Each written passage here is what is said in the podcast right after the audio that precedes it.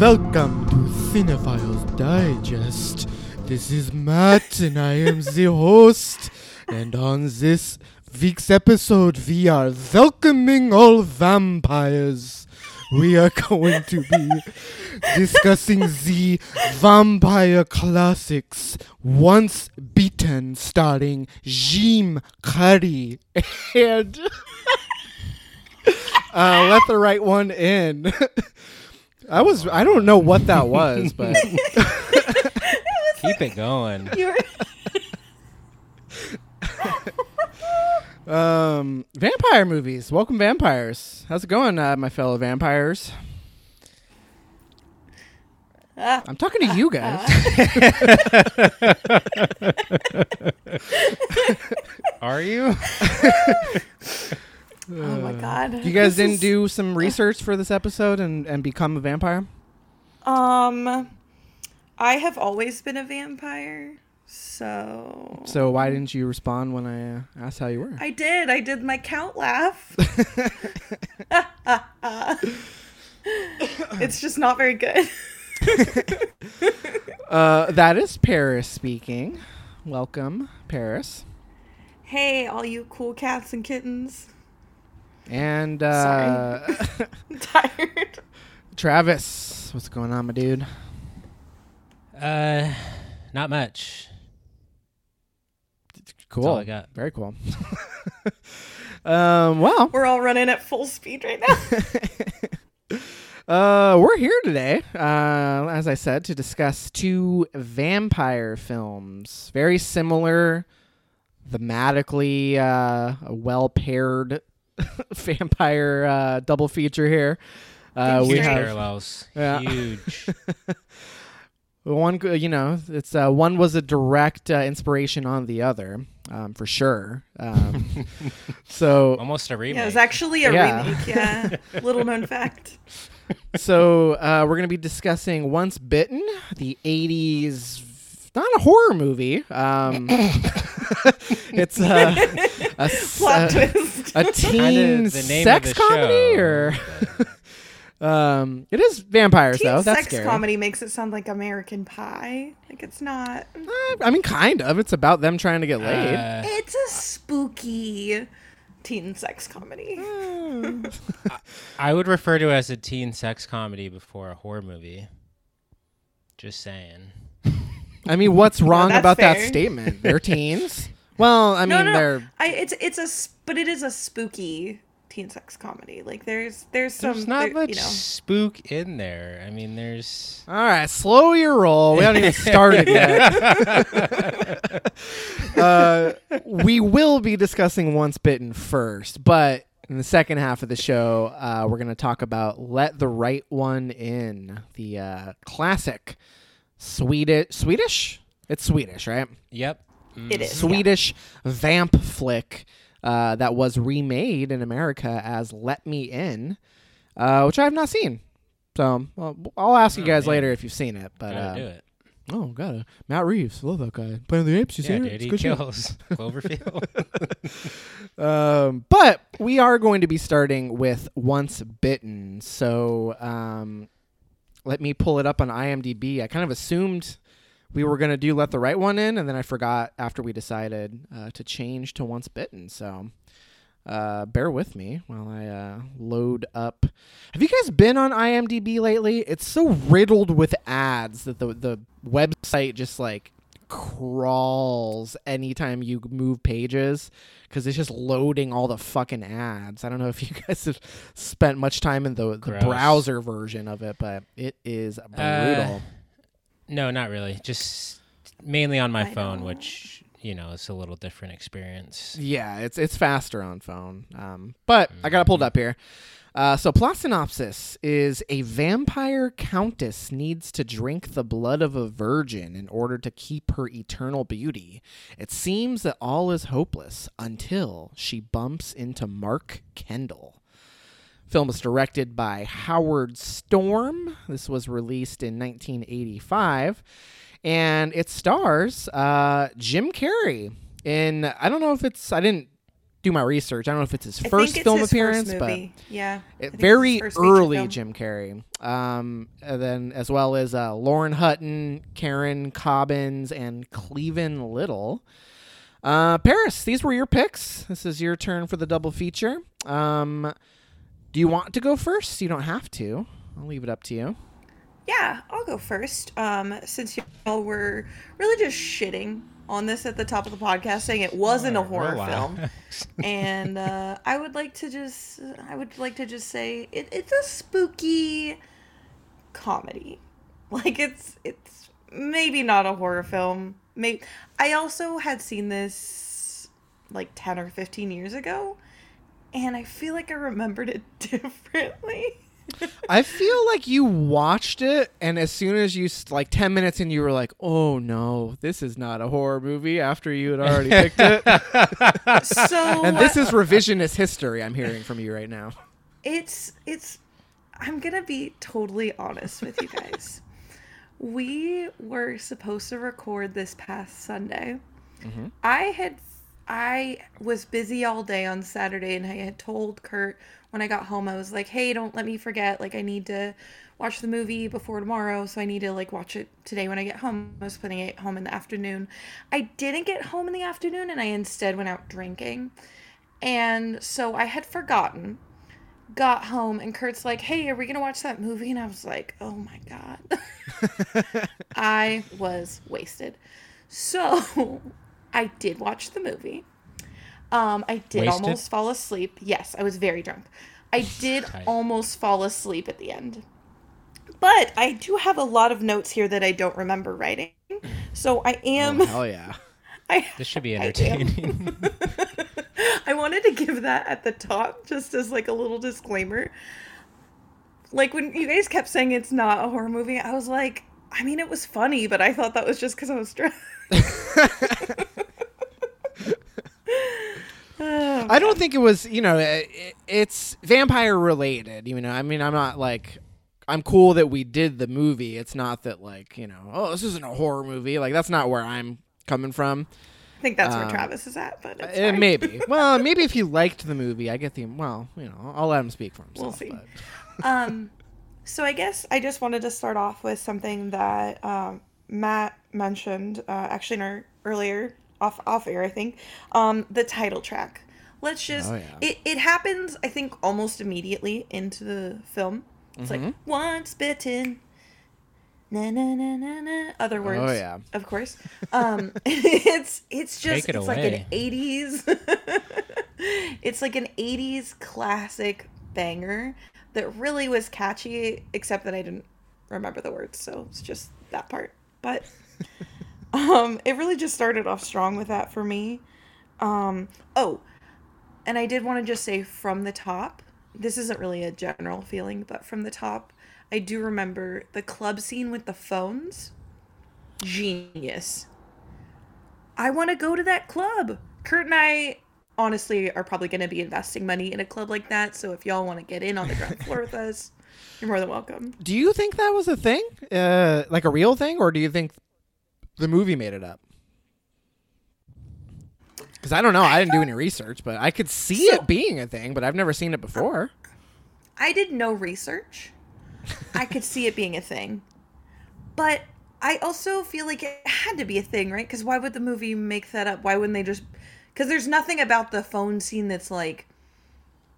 Like he meets the vampiress at that scene. He could have met her at any club, right? Like it didn't have to be on the phone or...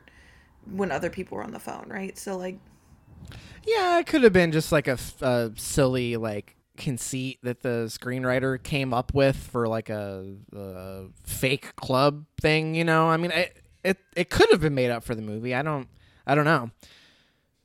But who knows, you know, maybe like one of those existed and that's where the writer got the idea for it or something, you know. I mean, who knows, but it was a cool concept, I guess. I mean, yeah, Paris, do you want to explain like what it is since we're talking about it for the listeners? Yeah. So if you haven't seen the movie, which you should watch it, obviously, but if you haven't seen it, it's they basically go to this club where every little group sits at a table. And you can call any of the other tables to be like, hey, you're cute, want to come sit in my lap? Or whatever people say to flirt. I don't know. And I don't know, it just felt like a really neat concept because it's a lot less awkward than like going up to someone and being like, hey, how are you doing? Do you want to dance or whatever? You know what I mean? Like it was, it felt like it was made for people like me who, want to flirt with people but are very self-conscious. It allows you to kind of break the ice before you're even like face to face with the person. Yeah, and no one else has to see your rejection or your awkward fumblings or even that you're doing anything. They just know you're picking up a phone. Well, I mean, they can just look at you. They know which table they're calling. No. I don't mean the person that you're calling. I mean, just mean like other people in general. I feel like I have a little bit of an issue with that sometimes. It's like approaching people. I'm not much of an approacher. Yeah, sure. This is a moot point. I'm in a long-term relationship, but like back in the day, like I'd be in like the back patio of a bar with red lighting and I'd be like smoke or you know, whatever, and you know, whatevering, and I would like see someone attractive and want to maybe talk to them, but I like wouldn't have the courage. If there were phones out there, baby, I would have been calling all day. I'm so good on the phone. I feel like you say that, but I don't know. I feel like you would probably wait for someone to call you. Yeah, because I'm a hot lady, but no, just kidding. Okay. All right. We done with the speed dating aspect of this. Yeah. We got past the most important part. The banger Travis track. Travis is mad. Travis is bored. Well, Travis, let's hear your thoughts. First time watch for you, right? Yeah, definitely first time watch. I hadn't even heard of this movie before Paris brought it to our attention. I don't think I had either. Yeah, really? I'm pretty sure I hadn't heard of that. Underseen, not talked about movie, and probably for good reason. Boom, roasted. Got him. Does not warrant a discussion for a podcast, but here we are. Jesus! Wow. Now, first, we've talked about some real stinkers on this. Don't take any of these comments personally. It's fine. We watched it. It was, 90 minutes or whatever. But I'm just here to give my opinions. That is why we're here. Yeah. It. I don't know. It's kind of one of those like nothing movies. Like it's pretty harmless, except for the problematic stuff that hasn't aged that well. The main thing we can really talk about is that. I guess like the main like selling point of this movie is like, oh, Jim Carrey's in it and it's an early role for him. But like beyond that, I don't know. I just feel like it's kind of like an average 80s comedy with like a vampire twist to it. Jim Carrey was fine in it. He's a little bit more restrained than what we're used to. I didn't think he was that funny. I don't think the movie's that funny. Mm-hmm. I know it's trying to be, but it's just a light little teen sex comedy. Should have watched it when you were drunk. Might have been more entertaining. Yeah. This guy comes in here watching movies by himself like a Grinch, and then he shits on it. This movie's no fun. It's just lame. I wasn't drunk. I was sober. A movie should hold up on its own. There shouldn't be all these fucking pretext or like, So you're quantifiers. You're fair, except when it comes to like this kind of movie, like these cheesy 80 movies. They're definitely enhanced when there are other people there, or you're intoxicated or whatever. I mean, there's some good 80s teen comedies out there, but this one just isn't it. I did like the music and some of the like production design very 80s, you know, got some good Halloween decor throughout. Her house, Lauren Hutton, I remember, is cool. Kind of a babe, the vampire, for an older woman. Liked her style in it as well, all of her outfits and stuff. She played that role very well. Mm-hmm. But yeah, beyond that, I don't really have much else to say. Definitely doesn't have anything in common with Let the Right One In, other than that they both have vampires in them. But and again, Paris, please do not take these comments personally. No. I'm not taking it personally. Except that I'm not taking it personally, but I would disagree in that the theme is still stands in that I had not seen Let the Right One In. I saw Once Bitten a long time ago. My thought was it was people who like wanted the vampires in their lives. Like the main character was a boy or a young man boy who wants the vampire in their life. Like they're welcoming them into their home, whether literally or, you know, home being penis or whatever. That was the theme. So I think they both fit the theme pretty well. Well, and I think they're also an interesting pairing in that, like, they couldn't be more different from one another, right? Like in tone, in their treatment of vampire mythology, in the genre they're dealing in, but their common connection is vampires. So I mean, in that sense, it's kind of a fun pairing. I'm kind of on board with Travis. I liked it more than he did, it sounds like. But yeah, I think so. It's you know, it's kind of generic. Like, it's not offensively bad in any regard. Like, from a technical aspect, it just kind of looks like an 80s, you know, mid-budget comedy. Come on, Matt. They dropped the F word in the shower scene. That is unacceptable. I wanted to bring that up when you said inoffensive. I was like, well, I do remember that there was, the shower scene does not age well. They really didn't need that scene for any reason. As Kurt said immediately afterward, why didn't they just ask him if he was bitten on his leg? Just trying to stare at his crotch? So when I said inoffensive, I didn't mean like there's not offensive content.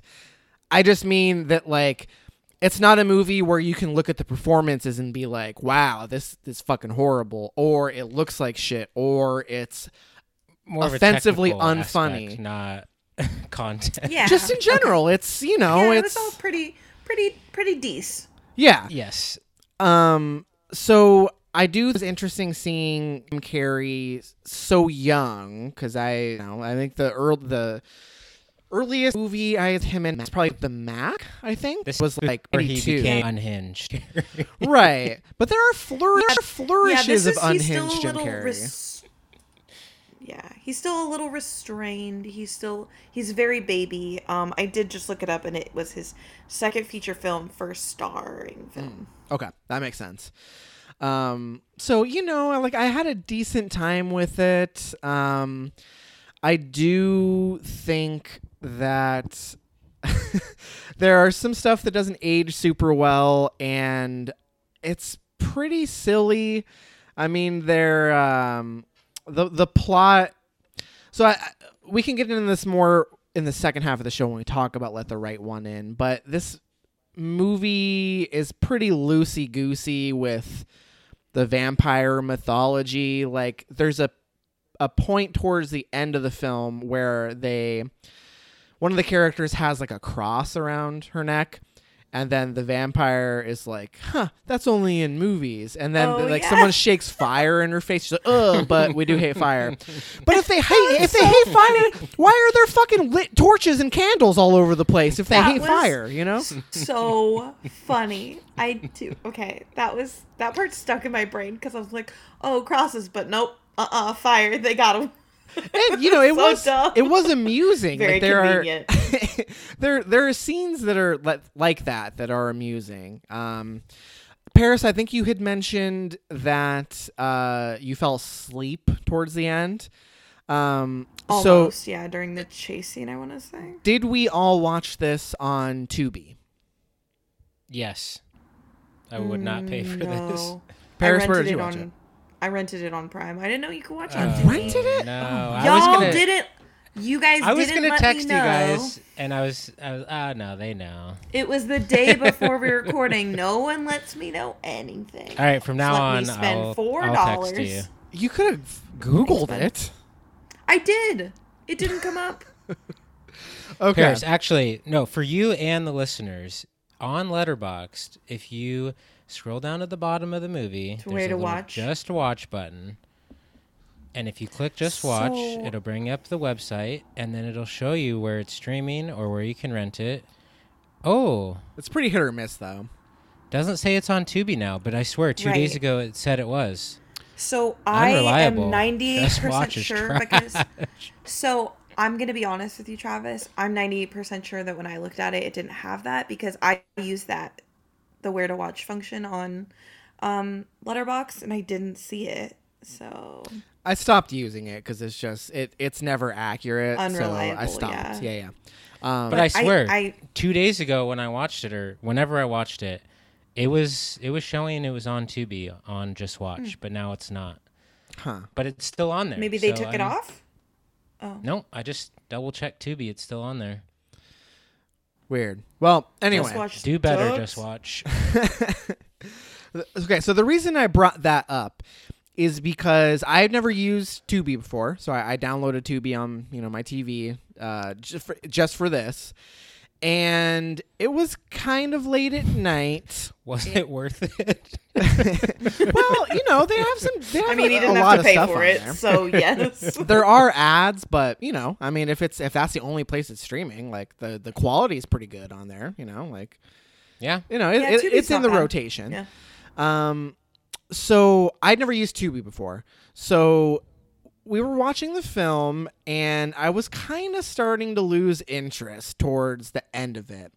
And the last scene that I remember watching was the dance scene. There's the dance battle, which was pretty fun, but corny as fuck.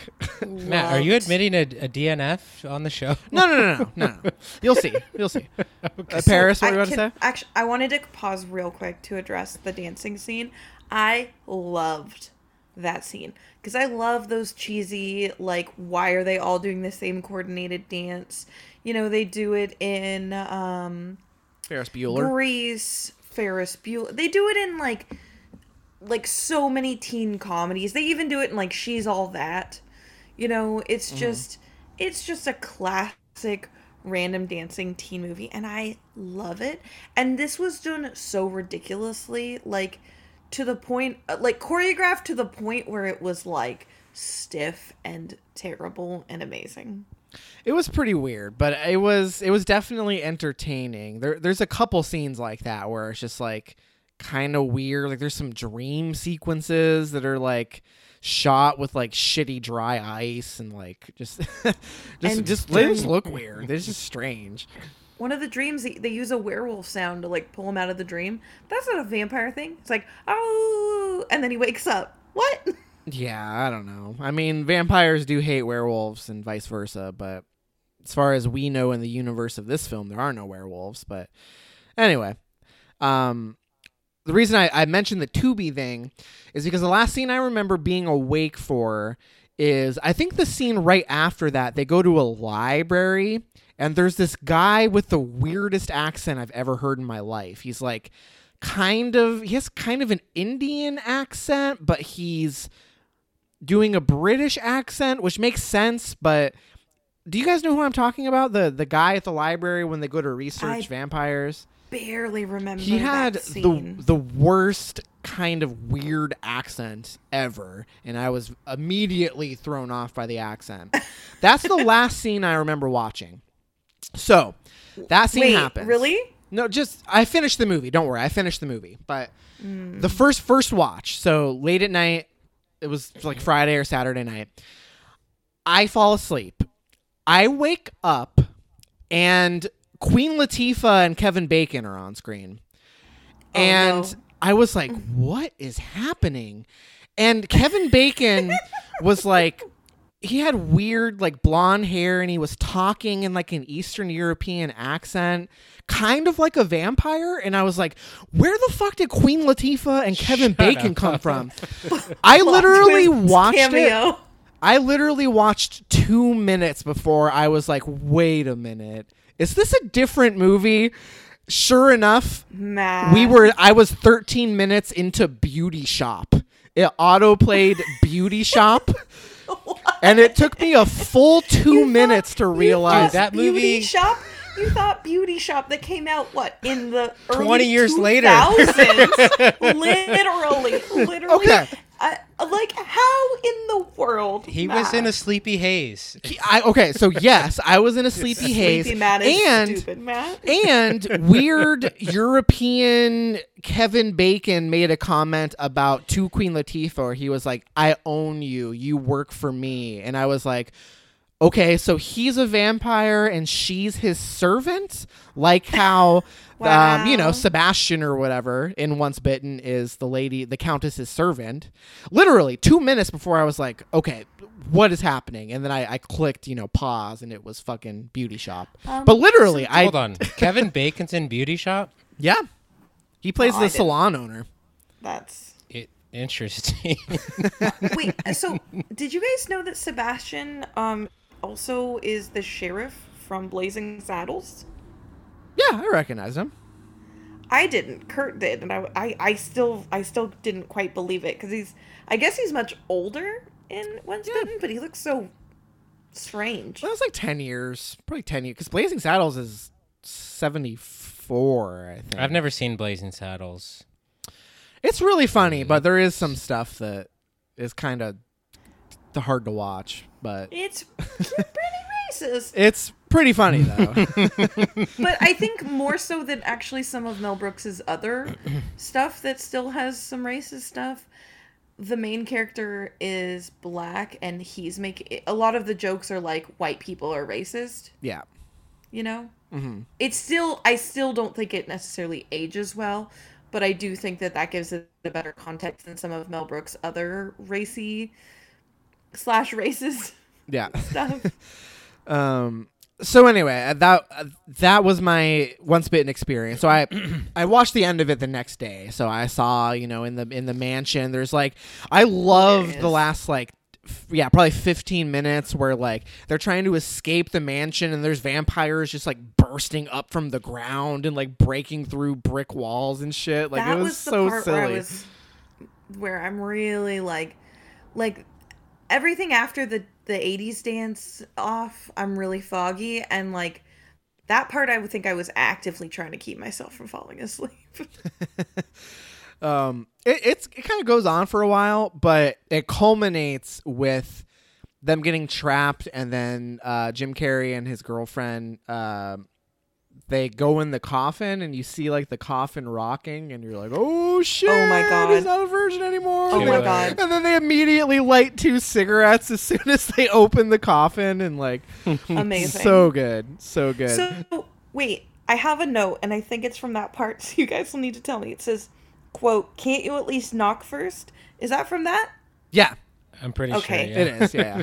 Cool. I totally remembered. I was just testing you guys. Sounds like you didn't, and that's why you had to write it down. No, I make lots of notes when I'm watching, like, and I'll like quote something, and I was like, this part was pretty funny, and I was like, I don't know what that was fucking from. Like reading the notes back, yeah. He could. Yes, remember. And then as soon as you said the coffin thing, I was like, aha. There it is. You guys, what else do you guys want to say about this movie? I mean, that was the main thing, was that little story, but I fell asleep. I have a question for you two. Yeah. Were they in high school or were they in college? I think college. I mean, they were going to bars and shit, and yeah, but they were going to bars, but they were 18. Right. I was confused by that. High school, but it did seem like high school. It seemed like high school, but then it also felt like college. I was very confused, and then I was like, if it's supposed to be college, it's like not a good college. But then everyone seemed college aged, so right. I was very confused. Jim Carrey also like runs an ice cream side business or something. Right. So it's like, is he doing that in high school? Yeah. But, well, yeah, you know, but he has ice cream in the ice cream truck. Side hustle. Remember this? He does have ice cream in there. Well, he does. I mean, remember, I don't remember the context. He's a small business owner. He does open up the fridge and give people ice cream at some point. Yeah, he scares those two little boys and then they run away and leave their bikes there. Oh, and I did love at the dance, the Halloween dance, everybody was like, oh, sick vampire costume. And he was like, I'm not a vampire costume. Oh, my gosh. Fun fact about that scene. The ticket taker is Megan Mullally. Nuh-uh, really? Yeah, really? I didn't even know. Kurt was like, is that Megan Mullally? And I was like, no, it is.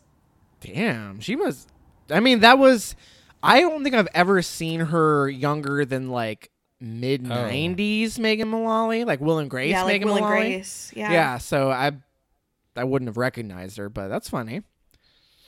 Yeah, I like Megan Mullally. She's also Tammy 1 or Tammy 2 from Parks and Rec? She's Tammy 2 on Parks and Rec. Okay. And she's in real life married to Nick Offerman. Right. Yes. Okay. Any other thoughts on Once Bitten? Those are the standout scenes. I mean, thematically, there's really not much. But if y'all don't have anything else, I'm done. Oh, no, I've been done. Travis got out what he needed to say. Travis didn't even want to talk about this. He said at the top it's not worth talking about. So I just wanted to point out one other small part of a scene that just killed me was when they're at the mall and the vampirist shows up and she just randomly pushes the old lady out of the way. I was fucking dying. I don't even remember that. At the mall? Really? Yeah, when they're at the mall, and so the girlfriend works at the mall and he's trying to make up with her and he's trying on clothes and then the vampire shows up. Yes. When she walks out, she just pushes an old woman out of the way. Right. It's so funny. That was pretty good. Oh, and that reminds me too, I did like the reoccurring bit with the button biting. Oh, Jesus. That just slipped out. The button biting. Another one. They mention, because she their first encounter, she the Countess bites off Jim Carrey's buttons, and they reference that 3 other times probably in the movie. I don't know.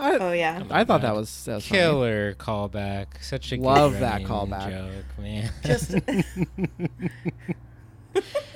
I looked up this Megan Mullally part in Once Bitten, and I definitely would not have made the connection. I was shocked that Kurt recognized her. So he was just like, boom, that's her watching this movie. He was like, hey, I'm pretty sure that's Megan Mullally. And I was like, what? Wow. No, what are you talking about? Who? So we need this guy on the show.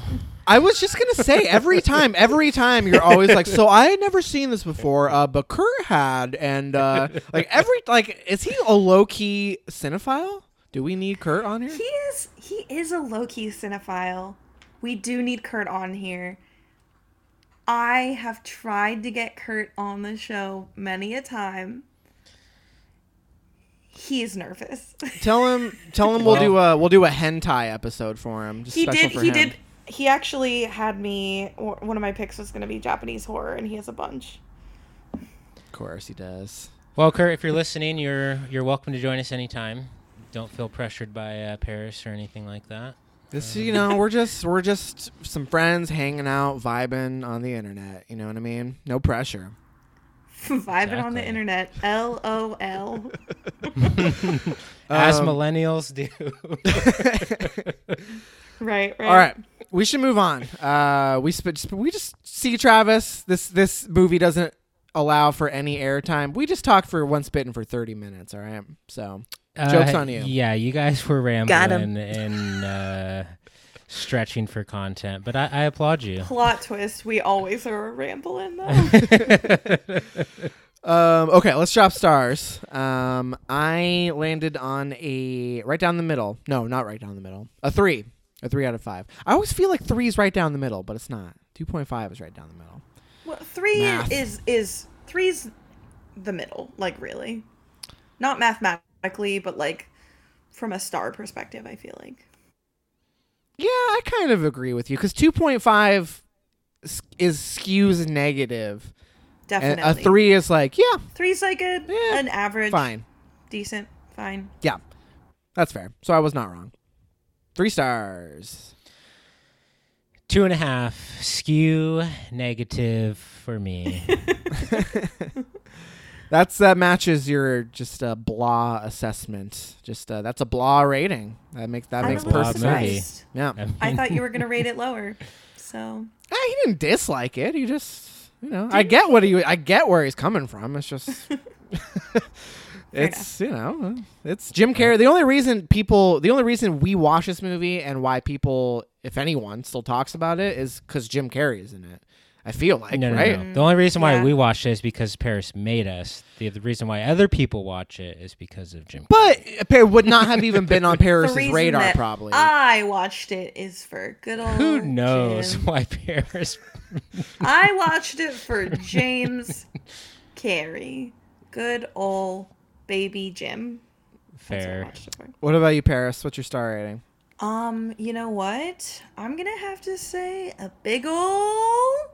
No, I was gonna say 5. That as a joke. You're high. I was drunk. No, I'm gonna go with the 3.5 on this one. Solid. Yep. I can't get much higher than that. You really can't. I actually. So I did want to say. I tried. I was going to. I was like, should I rate this a 5? And I was like, I can't. Like. Sometimes when I'm doing Letterboxd and I'm watching shitty movies, but I love that, like, not shitty movies, but, you know, like a lot of like Arnold movies where they're not good, but like my enjoyment factor is just at 100 the whole time. Yeah, I just rate them 5 stars.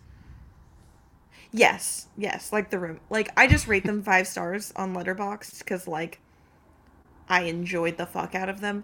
But this is like, I don't want to say official because, you know, we're just jacking off over here essentially, but like... semi-official, so 3.5. Cool. All right. Well, let's move on. Travis has been waiting the whole time for this. We're going to go ahead and move on to Let the Right One In. Can we take a quick break? Yeah. Sure. Like, just literally 1 second. I need to, like, pee and make a new drink. Literally 1 second. That's going to take you more than 1 second there, bud. All right, go eat a bag of dicks. Okay, I'll be back. All right, we'll be right back. I'll get myself a beer. Fuck it. BRB. All right, and we're back. We are going to dive right into our second review in the double feature. This is Let the Right One In, directed by Thomas Alfredson. Film stars... fuck it. I'm not even going to try to read these names, so I'm going to skip that. Some Swedish people. Yeah. Fucking Jean Lelandonabille. Flawless. Starring him. Plot synopsis. Oscar, an overlooked and bullied boy, finds love and revenge through Ely, a beautiful but peculiar girl. Let the Right One In. This is the second time I have seen this film. Travis, you've seen this movie quite a few times, right? You love this. You love this thing. Buttloads. And Paris, first time? No, you said you saw it back when it came out. This is a first time watch for me. First time watch. Did you know you were aware of it? Like, how much did you know going in about it? I knew that it was a vampire movie from Sweden. That's basically it. Did you know, like, it's like acclaim or? I knew that it was well regarded critically. I knew that you, Travis, kind of had a little bit of a horror boner for it. Yeah, I don't know. I don't know if I'd classify it as a horror boner, but okay, a fear boner. Have is some kind of boner for it. Yeah. No, I think that's pretty much all I knew. Like, I was aware of it as a movie that I should watch, but I never, despite me being into vampires, I never really took the plunge until now. You know what, Paris? Some may say you waited too long to see it. But the important part is that she I wouldn't say that. I wouldn't say that. So I think that's what matters. I feel like this movie is mostly just well regarded in film circles. You know what I mean? Like commercially, I don't think this movie did much. And like yes, it did get a remake. Yes, film circle jerks. Exactly. Yeah. Classic, and that's like the kind that you two very much belong to. Oh, so, yeah. That's what this movie is. So, I mean, this movie is a big old circle jerk. It's a really good movie, and Travis will probably disagree with me here, but I think it's a tad overrated. I do think, film Twitter and film just critics and whatever la-di-das think that this movie is fucking like the end all be all of horror, of vampire movies, whatever. And it's really good. It's a really excellent film. It is well shot. My boy Hoyte van Hoytema, Hoyte van Hoytema does one of his early cinematography jobs. It looks beautiful. Probably got him discovered. Yeah. It looks amazing. It's well acted. When it comes to vampire mythology, like I think that might be what I appreciate most about it. Maybe not most about it, but it takes seriously what we know of vampires from, years and years and years of novels and films and graphic novels. Being in the cultural zeitgeist in general, yeah. Yeah, totally. And it respects the genre, and it very much adheres to, they can't be seen in sunlight. And I think what the movie nails most is these aren't like, at least the way they're portrayed in this film is vampires very often are these like suave, like very intelligent, like sexy creatures, who have been around for hundreds of years. And in this movie, every couple days, Ely becomes like a blood-starved freak. Basically, like she starts to look like shit, she starts to stink, and she needs to eat. And I feel like that's kind of what most vampire movies miss, is you either go like too hard into it, like what's that shitty movie with Josh Hartnett, 30 Days of Night. You either go the like zombie vampire route where they're just like, fucking blood-starved maniacs and they just want to eat everything, or the fact that their vampires are like barely even part of the film, right? They just kind of have pointy teeth and they are kind of cool. You know what I mean? Like, I think this movie splits the difference in the exact right way as far as the way it treats vampires.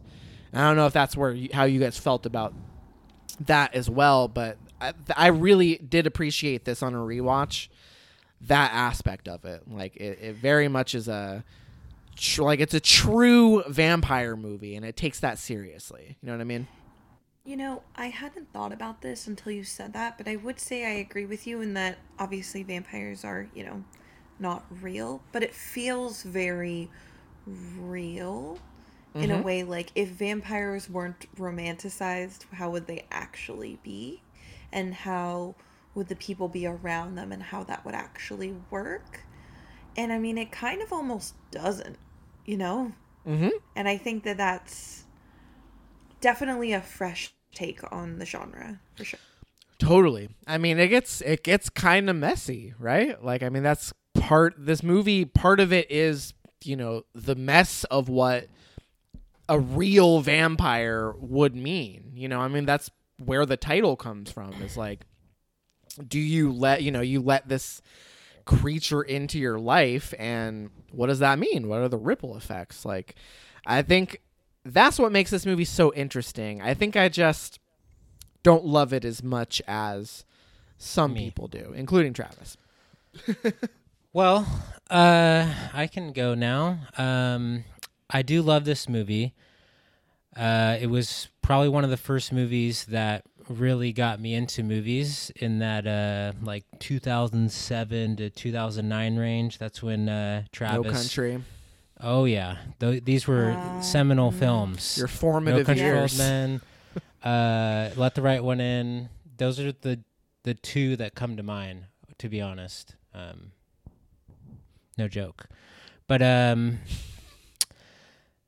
I don't know. I just I feel like the movie's maybe not as good as I remember it, or maybe it's not as good as it was in 2008. It might be because I've seen so many movies since then, and just have maybe developed more of a taste or critical eye for movies. Or maybe I've seen it so many times where it just doesn't have the same effect as it would have if I hadn't seen it so many times. But yeah.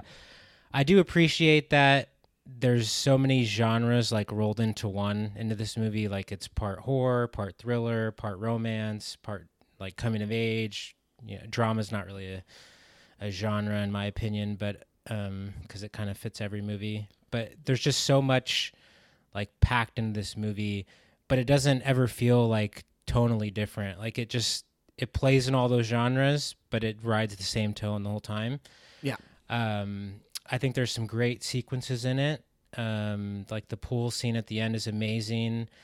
I like the scene in the forest, and just like some of the scenes with the two kids, the two main characters, like at the playground, and when they're like, you know, kind of discovering each other and all that. Mm-hmm. Yeah. I do think it's just like a beautiful and somewhat like tragic love story. We can kind of get into spoilers later. I do like the setting and the atmosphere of it, like the cold, like kind of distant type setting feel to it. And I do feel like it suffers a little bit from like lack of budget. There's a couple scenes that could have probably played better with more of a budget. Like for example, the cat scene, I think like a CG standpoint isn't great. It's rough. I could not believe my eyes when that happened. I don't remember the cat scene. You don't remember the woman gets bitten and she like goes to that guy's house who has all the cats, and it's like all the CG cats attacking her. The cat that was probably the only like CG or like effects thing where I was like, oh, this is actively bad. It almost turns into like, camp at that point. Yeah, that part felt very campy. Like because she's just covered in cats. It's like those crazy cat lady costumes. Like it looks like there's cats sewn on her clothes. And it didn't need to be there. Like, that's the main thing. That scene finished, and I was like, why did we need this thing? Like, maybe that's a part of vampire mythology that I'm missing. Like, is cats hating vampires part of the mythology? Because I know cats hate mummies. Yes. We got that from The Mummy. Cats hate all mythological creatures, any like supernatural weird shit. What I was looking for. Not cats hate weird shit.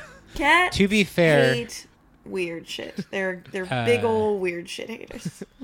Yeah, to be fair, this did originate from a novel, so maybe they felt obligated to fit that scene into it. But yeah, I feel like they could have maybe done something a little differently and still had the same effect without having to like stretch so far with the CG. Yeah, it was bad. Have either of you read the novel? No, I have not. I read like half of it, but you know me and reading. You don't know how to read? Yeah. Oops. I've heard it's pretty different. I read half of it before I realized, nope, I can't read. Oh, wait, what am I doing here? It's I've heard it's pretty different, and the screenplay I'm pretty sure is penned by the novelist. I think he did both. Yeah, I think you're right. But they did leave some stuff out. Looking it up, the screenplay was penned by the novelist. He actually had something in his contract. No, I'm sorry, that was a different movie. Never mind, ignore me. But he did do the screenplay for the film too. Like, he wrote the novel, and then he, you know, it's like a Gillian Flynn situation. He adapted his own novel for the screen.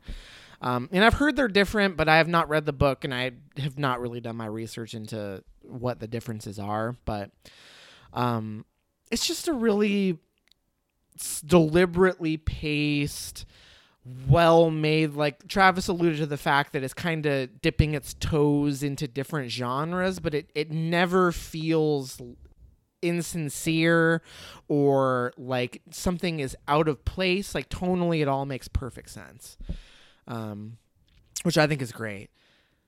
Paris, oh my God, you haven't even really given your initial thoughts yet. What's going on, bud? Let's hear it. So I was blown away by this movie. Wow. I loved it. Continue. So I was pretty excited about it as it, being more of a cold and not straightforward, but like we've talked about, more realistic feeling vampire movie. And I haven't seen a lot of those. I would say the closest I've watched is like What We Do in the Shadows, which is more of a comedic look, but it's a comedic look at the reality of being a vampire, right? From that perspective. And so this was, totally on the opposite end of the spectrum, but just beautiful. It was so stylish. The style and some of the shots and just the use of like a lack of dialogue too, and how quiet most of the movie was. Mm-hmm. Oof. Yep, you guys are doing all my work for me. Thank you. Continue. Well, I was surprised that actually that both you and Matt said it may have gone down or something on a rewatch, especially you, Travis, because I was, again, maybe it'll go down on a rewatch for me, but I was blown away. I've seen this like probably at least 10 times. Okay, fair enough. Which is a lot for me. Yeah, that's a lot for anyone. Well, some people rewatch movies like obsessively / religiously, but I typically don't rewatch stuff, especially like over and over. But I have seen this movie quite a few times since it's been released.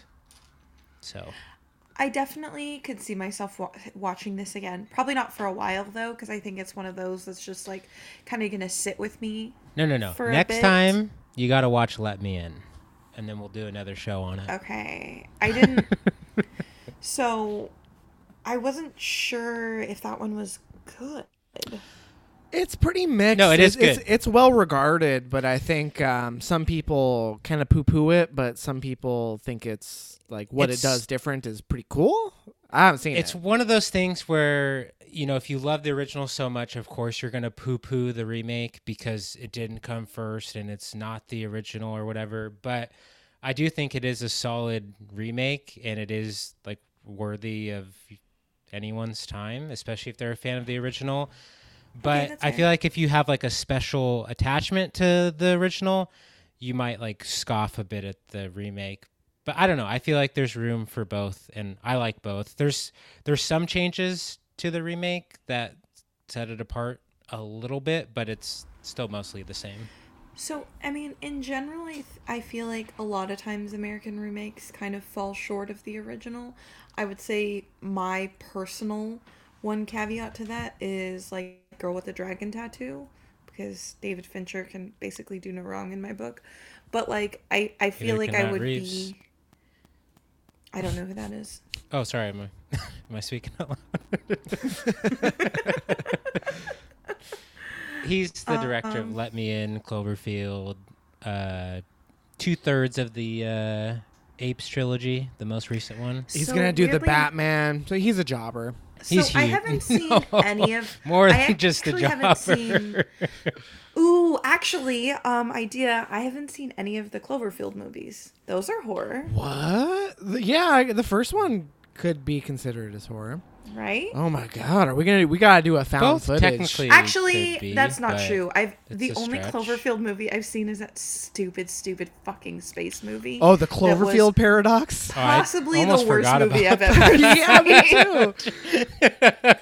I haven't thought about that movie since it came out. Wow. I was watching that at someone else's house, and they're like, "Let's put this movie on," and I was like, "I heard it was bad." They were like, "No, it's fine." And then I was watching it, and I was like, how do I escape? Like, that one of those things where you're at someone else's house and you're like, I guess I'll just dig into my phone really hard. Like, it was so bad. No, honestly, when you said that you hadn't seen any of the Cloverfield movies, I literally just thought of Cloverfield and 10 Cloverfield Lane. Mm-hmm. Those are the ones I haven't seen. Yeah, I forgot that there was another one. Those are both really good, though. 10 Cloverfield Lane, I haven't seen since the advanced screening that we saw. Matt, that was one of our first hangouts. That was one of our first hangouts. Your little budding buddy. No, I think that was our first hangout outside of work. It totally was. Oh man, it was huge. Got some free swag. Wait! What year was that? 2016. Oh, it's gonna be the 5-year anniversary of y'all's friendship. It already passed. So cute. Or actually, I don't know. Didn't even celebrate, man. It might have been around this time actually, because yeah. Anyway, that was a cool screen though. It was packed. It got some swag. Yeah. It was great movie. Hell yeah. Cool hangout. Anyway. Best buds. Actually, I won't get into it. We'll just move on. Oh, I know where you were going with that. Jesus. Forgot about that part. We all had sex with each other, is what he was going to say. I'm not surprised. That was our first hangout outside of work. Best buds cemented, dicks and butts. Okay. So anyway, sorry. We just equals dicks and butts. That's the way she goes. Sorry, we totally derailed you, Paris. Go ahead and finish your thoughts, like if you hadn't already.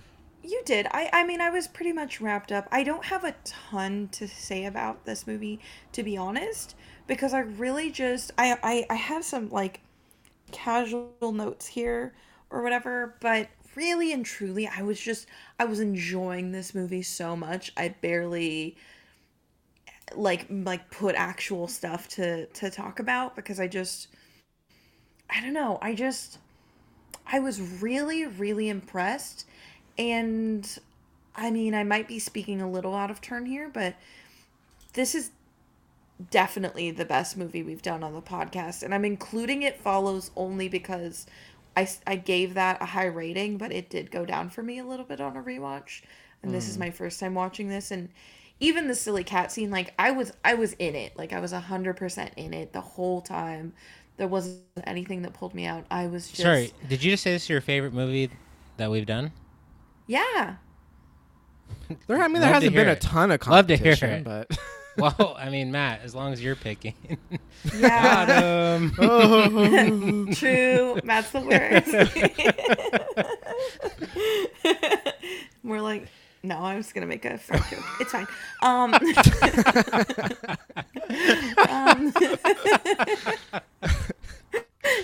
It's fine. But yeah, no, I really don't have too much to say about it other than, so the scene where Oscar peeks in at Ellie changing. Oh, let's get into it. So I was confused.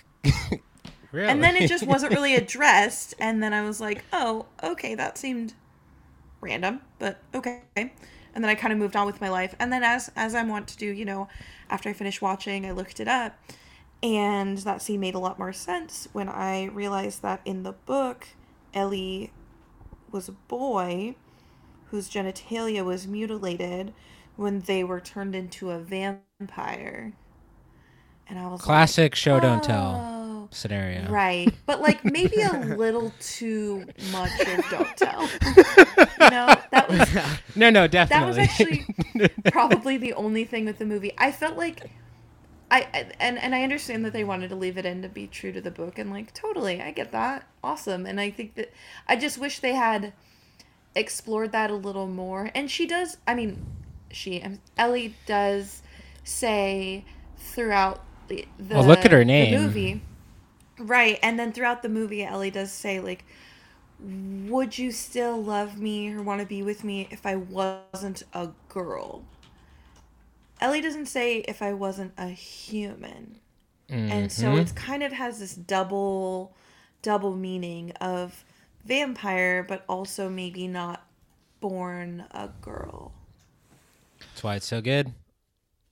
It's, yeah. I mean, that's the movie. I think the movie is intentionally ambiguous there, where it is, you know, trying, like, I think the intent is that she is sexless, right?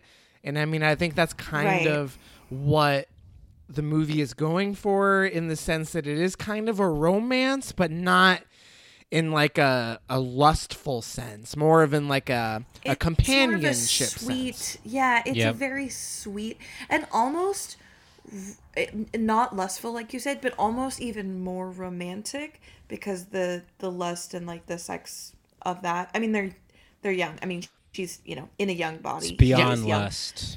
So it's not even like, that's not even a part of the equation. It's just kind of a very pure, sweet love, and that almost makes it more romantic, I think, because it's like that kind of like that children love where they just love each other and there's nothing else clouding that. I think totally, yeah. And Oscar's so like innocent and naive the whole time, and I think he finally, that he definitely would have turned into a serial killer 100%. Like, let's not beat around the bush. Oh yeah, he was practicing how he was going to murder these kids. He literally he was practicing murder. I don't know about all that. He had a book of random people being murdered, newspaper clippings. I mean, if that's not just a really classic, almost cliche serial killer, like, you guys don't have newspaper clippings in your under your bed. Okay, so Matt, we have to call the police right now. Oh, man. This all makes so much more sense. I thought you were just Travis a little. Is like, I don't know how to have feelings except when I'm doing a murder. So that kind of brings me to why I think the movie is a teeny bit overrated. Like, if you look at the Letterboxd reviews on this thing, it is fucking cum town over there. Like, there's so much hyperbole in the reviews. Like, if you read some of the shit that people are saying, it's like people call it visionary, the greatest love story of all time, like all this shit. And I'm not saying those people are wrong. It just, I want to be like those people. It didn't resonate with me in the same way that it has with a lot of people. And like, I didn't find myself like moved by it. To call it the greatest love story of all time, I feel like, is really puffing the movie up a bit, because I also feel like the romance is definitely a through line throughout, and it's definitely one of the, as Travis said, you know, it's one of the genres that is at play there. But I wouldn't call the movie a romance. You know, I don't think that that's the main. No, factor. I mean, it's more of like a companionship. Like but even then, I'm not even. But their relationship is important. But I almost feel like that's just like the train that gets us from A to B. You know. I mean, their relationship's a pretty big part of the movie. Yeah, I just think it's more like that is how we get through the story. Right. And but I think everything around that is almost even more interesting. I think the thing that I like about this movie the most, and maybe this is what other people, you know, cream over, is like the bittersweetness of it, because at the end of the movie, it's kind of like a happy ending. But if you think about it, like, how is this going to play out? You know, Oscar's going to be the old guy in 50 years or whatever, except that in the sequel, or I think it's a sequel in the book, there's no sequel to the book or to the movie. Oh, is there a second book? There's either a second book or there's a scene after that in the book. I don't remember exactly, but I did see that in the book, whether it was a scene after that or in the sequel, they get off the train and Ellie bites Oscar, or they share blood so that he can also be young forever. Not in the movie. Barf. We're talking about the movie. No, I know. Yeah. It's about the movie. Right, no, I know. I know. No, I don't like that though. So let's just. And I think that's part of what makes the movie so effective, right? Is that it's left, like, that's what Travis is alluding to when he says it's bittersweet. is, you know, what? How does this end? Does he become a vampire, or does he become the, you know, the man who is tied to her and will do anything to protect her? You know, I think it would be more romantic for him to be the vampire as well, and for him, you know, them to share blood and him to be young forever. But I almost would prefer if he grew old and then died and just lived his life with Ellie. Yeah, that would be like the cute, more satisfying like type ending, but yeah, I don't think it would work as well. I also like I think, Travis, you're right. I think it does benefit from the fact that it's left open-ended, so it's a bit bittersweet because it's sort of like we don't really know what's going to happen. We just know they're kind of starting their life together, right? It's almost like they both need each other. He needs her because he has no one else, and she needs him. He's a fucking loser. Yes. And she needs him. Jesus Christ. Just because he's bullied. This friendless nerd virgin. I mean, let's face it. He's a fucking loser. You guys are the type of people that would set this kid up to be a serial killer. Like, No. We're just calling it as it is. Calling a spade a spade. No, oh, poor little Oscar. I love Oscar, but he's a little nerd virgin who has no friends. Yeah, Oscar's my dad. My dad's name is Oscar. Same thing. Oh, nerd virgin who has no friends. Your dad is the coolest and is married to your mom and has you and your sister. So, but spiritually, he's 55 and he still wears fucking Ninja Turtle t-shirts. Damn. Matt, spiritually, he's the best. The best. Aren't we all a little bit of Oscar, nerd virgin with no friends, spiritually? Yes, absolutely. The world would be a much better place. The three of the people on this podcast are definitely spiritually. Aren't we all spiritually nerd virgins who have no friends? With no friends, yeah. Don't forget that part. Yes. Oh man. But yeah, so, I mean, they both need each other, and I just like the idea. That's really beautiful. Yeah. Yeah, and I think that does make it a little bit more poignant. I mean, you all know who did it best. Lord of the Rings, Aragorn, Eowyn. He's a human. She's an elf. They fall in love, even though they know that she will live forever and he will die. He's doing this for Tom right now. So here's the thing. Lord of the Rings is great. Nothing against Lord of the Rings. But if we're talking, I mean...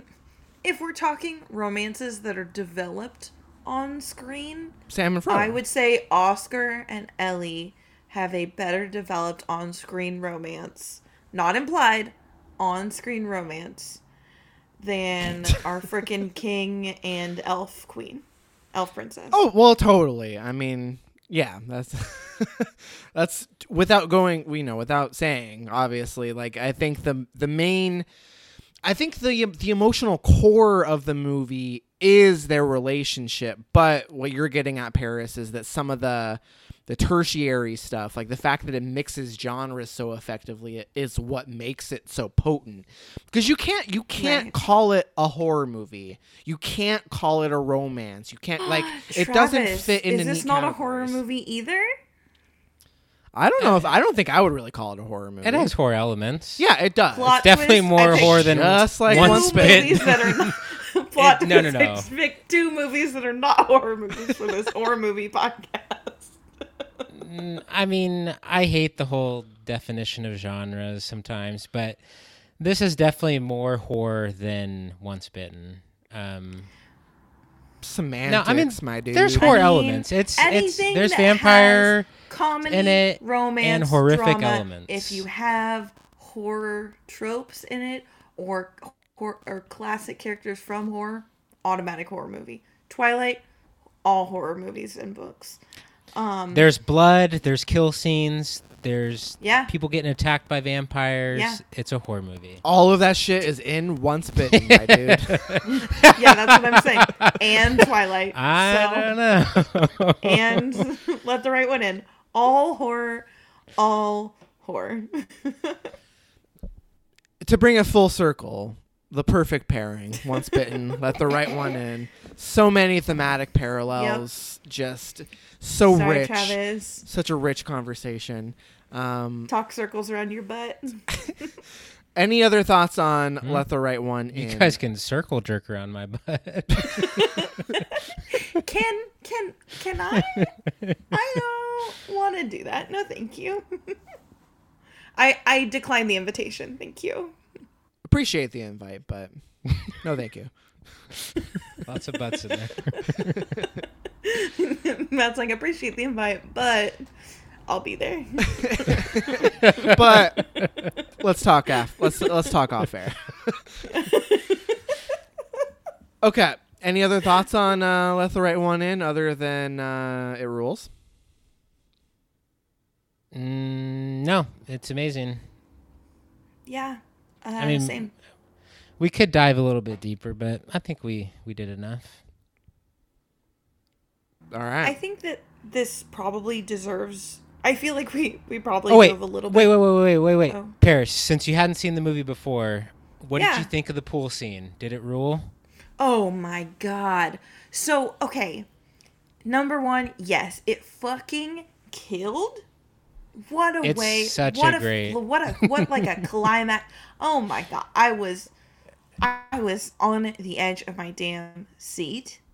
Also, though, it was really interesting because, of course, I was watching this with Kurt, as I do pretty much all of these, and they were doing the pool scene, and it was in the locker room, and a door opens behind, and I'm like, oh, that must be one of the other bullies or whatever, and he goes, oh, you know, that door opened and we couldn't see that person in the mirror. And I was like, oh, what? And he totally, this is why he's a cinephile and I'm just, you know, I guess on this podcast.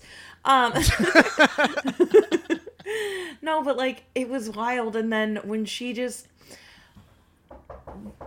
when the hand is holding Oscar's head down, and then that hand, you see it disconnect from the body. Oh, it was perfectly so brutal without showing too much.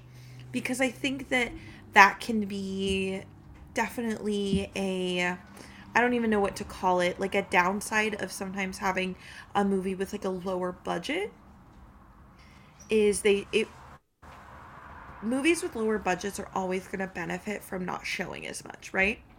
And I think this movie did that perfectly, not just in that scene, but also like when she's feeding on that first guy, on his neck where she finds him in the snow, and you just hear it mostly. Like you see her jump up kind of in the dark, and then he's on her, and then you mostly just hear the sounds and then see the blood later.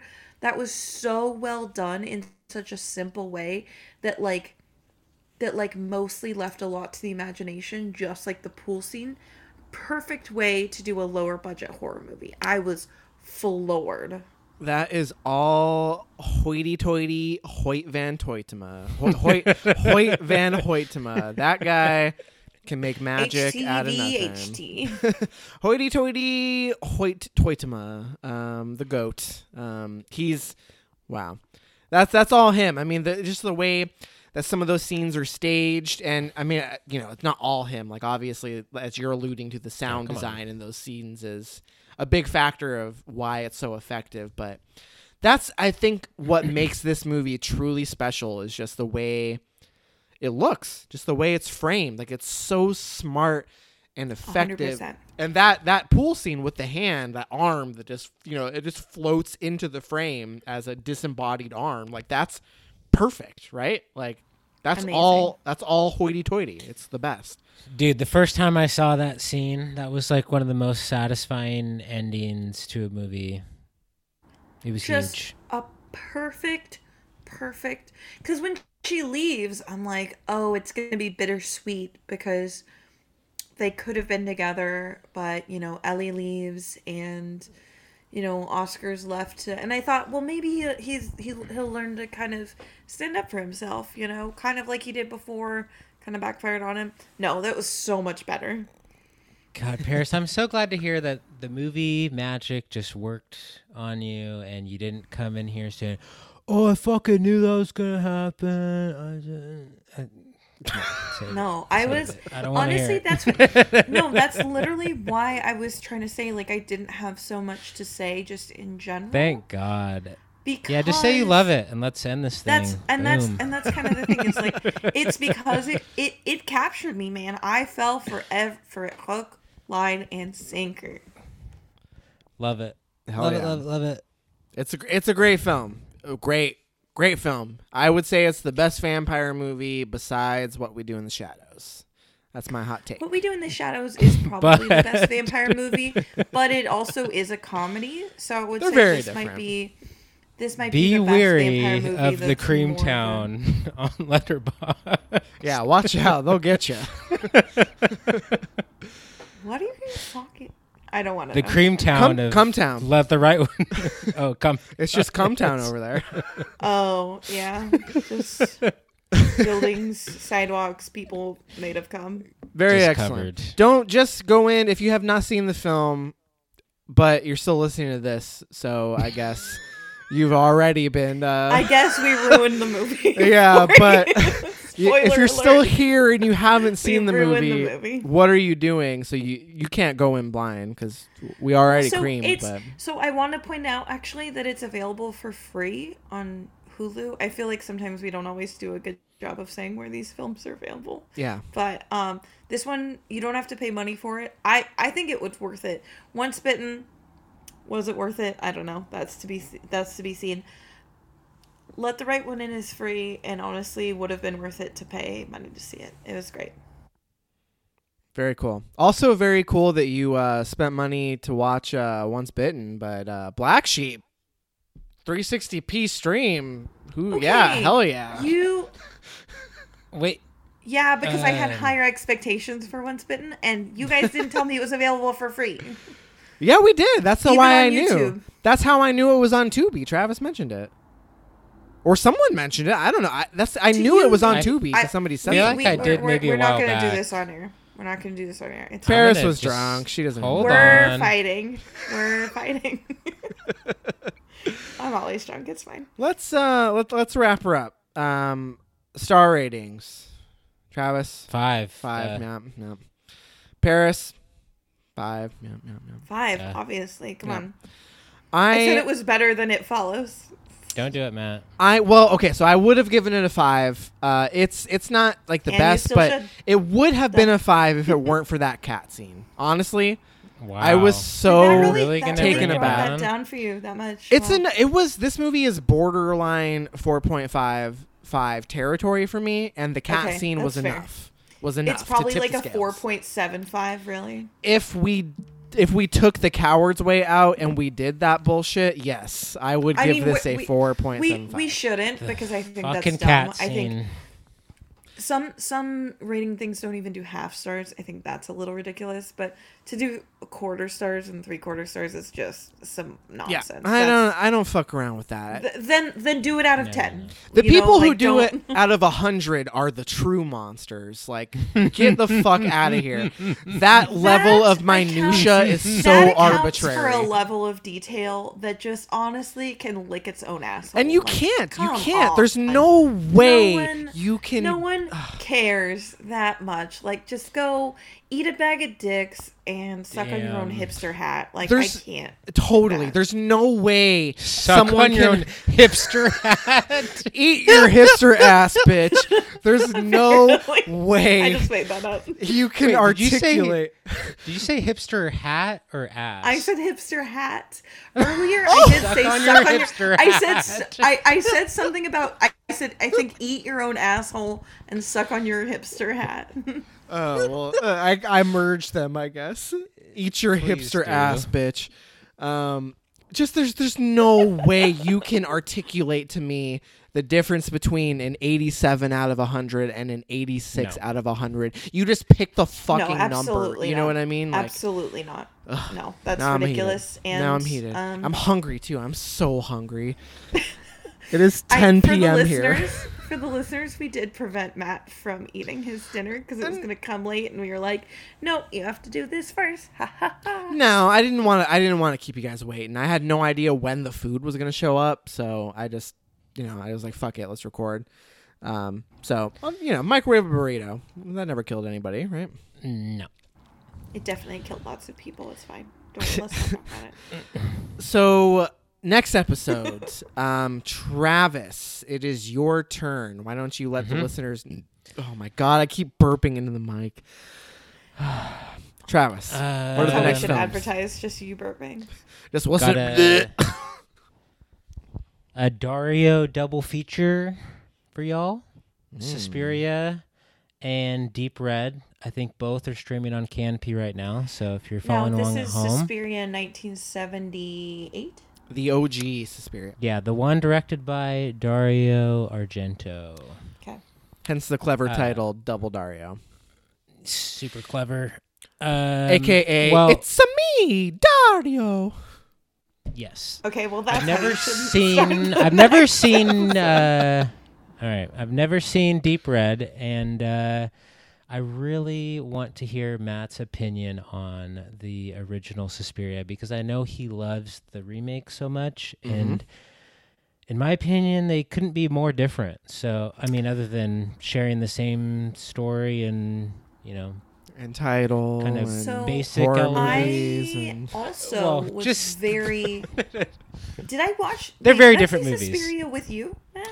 I don't think so. No? I can't recall. Okay. That was a couple years ago now. Kurt. Either way, I also really, really loved the remake. The new movie that came out a few years ago, Suspiria. So I'm very curious to watch the original as well. Mm-hmm. I'm excited. Get ready. And Deep Red's supposed to be a banger. So the only Argento movie I've seen is Tenebrae. That's the only one I've seen. So well, these will both be new. Suspiria and Deep Red are his two most popular movies on Letterboxd. So this should be worthy of discussion. So they've got to be good. Just come everywhere. And come to Cumtown. Come here. Well, Cumtown. Cumtown is actually the name of a different podcast, so we probably shouldn't say. That's why I was getting so confused when you like C-U-M like, town? Yeah, no, C-U-M. Literally, yeah. I was getting so confused because you kept saying don't go to Cumtown, and I was like, the podcast? Right. It's the worst. Cumtown... as the way I used it is, you know, people creaming over a movie. Cumtown the podcast, I do not endorse. You can make up your own opinion. I don't know why I'm talking about Cumtown. As of March, it is a podcast. I had never even heard of it. Cumtown is the sixth most popular podcast on Patreon. No, really? Patreon, where people have to pay for the content, not just like dumbass listening for phrase, you know. Podcast. Honestly, the fact if that's true, if Cumtown is the number 6 podcast on Patreon, I've never been a believer of if you put your mind to it, you can do anything. But Cumtown is a living example because those guys literally just talk about jerking off and cum, and they're unfunny, misogynist pricks, and they're apparently they're described as a comedy podcast, so it's probably it's a comedy. It's a comedy podcast. Okay. Well, it's probably appealing to all the basement virgin incels that like to degrade women on the internet. There's a lot of crossover with the Joe Rogan Experience. The fans, if you like Cumtown, you'll love Joe Rogan, vice versa. I hate that we're even talking about this, but Cumtown is a great phrase. Shameless plug. If you like our podcast, hopefully you'll like neither of them.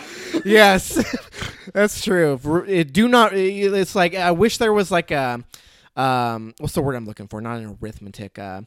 What's the fucking internet algorithm? Yes, thank you. An algorithm instead of recommend. Like I wish if you went to our feed that it would say recommend blah blah blah. Do not recommend. Yeah, Cumtown, Joe Rogan Experience, the fucking Glenn Beck podcast. Like I wish that was the case.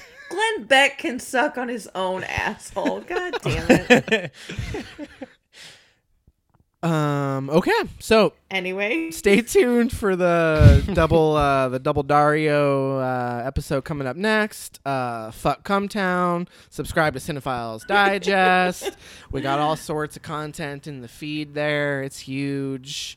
Go ahead and give us a like. Make sure you are subscribed to the feed so you're up to date on all of the latest content we have on the feed.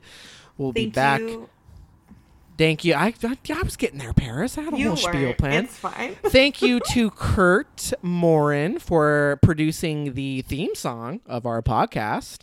You can check the show notes. There is a link to his site. You can check out some of his art, music. Check her out. Big thanks to Kurt. It's a killer track. We love Kurt. Hopefully he'll make an appearance on the show one of these days. Maybe the Japanese episode. Maybe. We gotta... I mean... We'll have to do like a Ringu and what's the Japanese grudge? Grudge? That's bad. That sounds like a Cumtown joke. Am I right? I only have his grudge. I loved it. Thank you, Kurt. We will be back. Thank you, everybody, for listening and stay spooky. Stay scared.